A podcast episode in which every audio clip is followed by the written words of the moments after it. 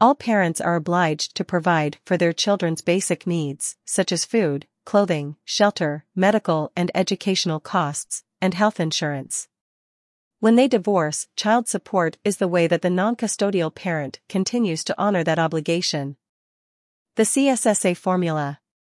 New York's Child Support Standards Act, CSSA, uses a formula to calculate each parent's financial obligation to support the children. It applies to combined income above the poverty line and up to $143,000. Using the formula, each parent's share of the combined gross household income is assigned a percentage, and that percentage is used to determine who pays how much. The calculation takes into account employment income, government benefits such as disability, rental income, and even cash gifts and lottery winnings. The law states that a basic child support amount be set at a fixed percentage of combined parental income, with the exact percentage depending on the number of children requiring support. For one child, the amount is 17%.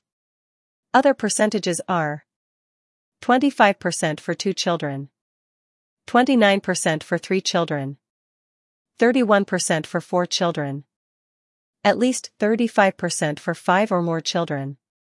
For higher income parents who exceed the $143,000 threshold, the court may use the percentages established by the CSSA, which usually results in a larger percentage of income being ordered in child support.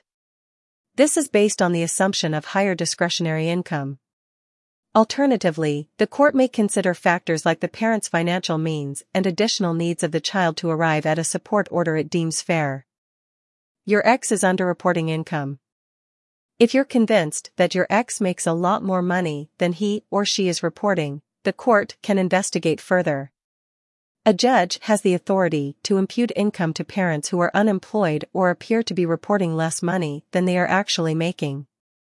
Income imputation is commonly used when a parent appears to be remaining underemployed or even unemployed to avoid paying child support. Your ex won't pay. Just because a parent refuses to pay child support doesn't mean it can't be collected. The Child Support Enforcement Unit can garnish wages, claim a portion of unemployment benefits or a tax refund, and in extreme cases, seize the contents of a non-payer's bank accounts.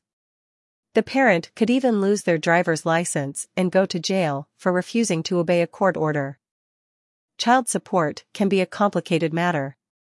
At the law office of Richard Roman Shum, we can assist you in determining what you owe or can expect to receive, but if there are special circumstances or your ex is being deceptive about income, you want a diligent and determined attorney in your corner.